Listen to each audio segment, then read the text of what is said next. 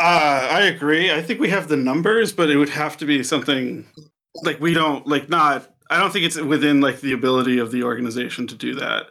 It would have to. It would have to be something I mean, outside of the can't even organization. keep I the think. existing organization from like uh like completely going out going rogue. Like we have like a, as Trent mentioned earlier, like a prominent like chunk of like DSA members like trying to campaign for do a DSA for Biden campaign, despite the fact that at the national convention last summer we passed a Bernie or bust resolution that we're not going to campaign for any Democrats, and yet we ha- we can't even keep that from happening, let alone uh, coming up with an independent workers' party, or not even a workers' party, just but any kind of independent formation that is actually capable of taking on the capitalist parties.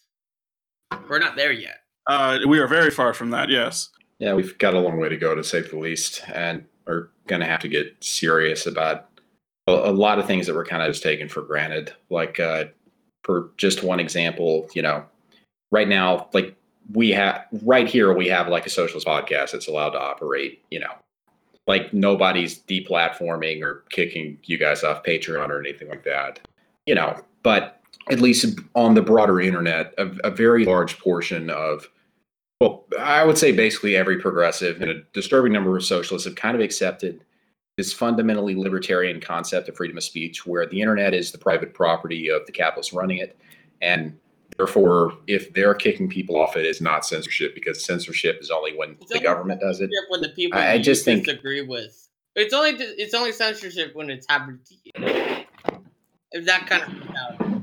Yeah, it's uh, well, what I mean more is that it, if another red scare occurs, and I think it's clear from how the Democrats are talking and their kind of effort to triangulate themselves as the law and order party, that they're going to attempt to, you know, basically blame a lot of what's going wrong with the country on us, and that under the the way things are right now, they have a whole lot more tools to suppress us and generally, you know, raise hell than they would have had at least, you know, in generations past. Like the internet, there is an unparalleled monitoring ability there.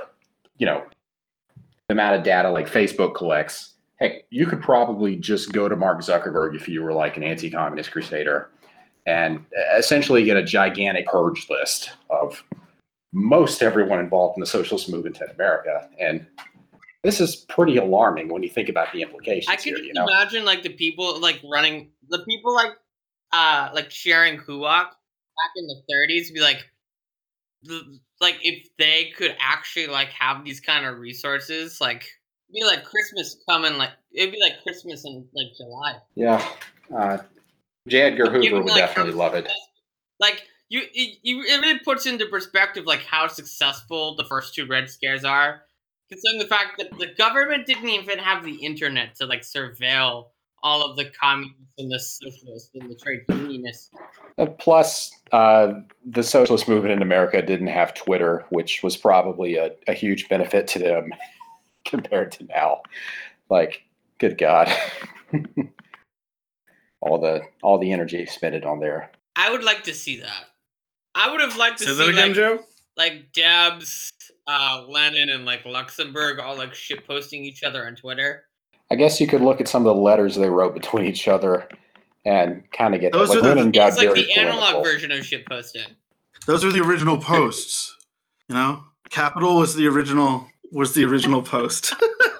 It's a good way to put it. Heck, uh, after so after Karl Kautsky had kind of his political turn with you know the work rights and all that stuff, uh, you know, prior to then he had like before Lenin and them got prominent, he was like the most famous you know figure on the socialist left for a period of time, and after his turn, he was so much buried in obscurity and basically blown the fuck out by Lenin's criticisms of him in I believe it's called the letter, you know, on the renegade Kautsky, that uh, I've heard from some old timers on the left that in the 1960s and 70s there were people that thought renegade Kautsky was his name.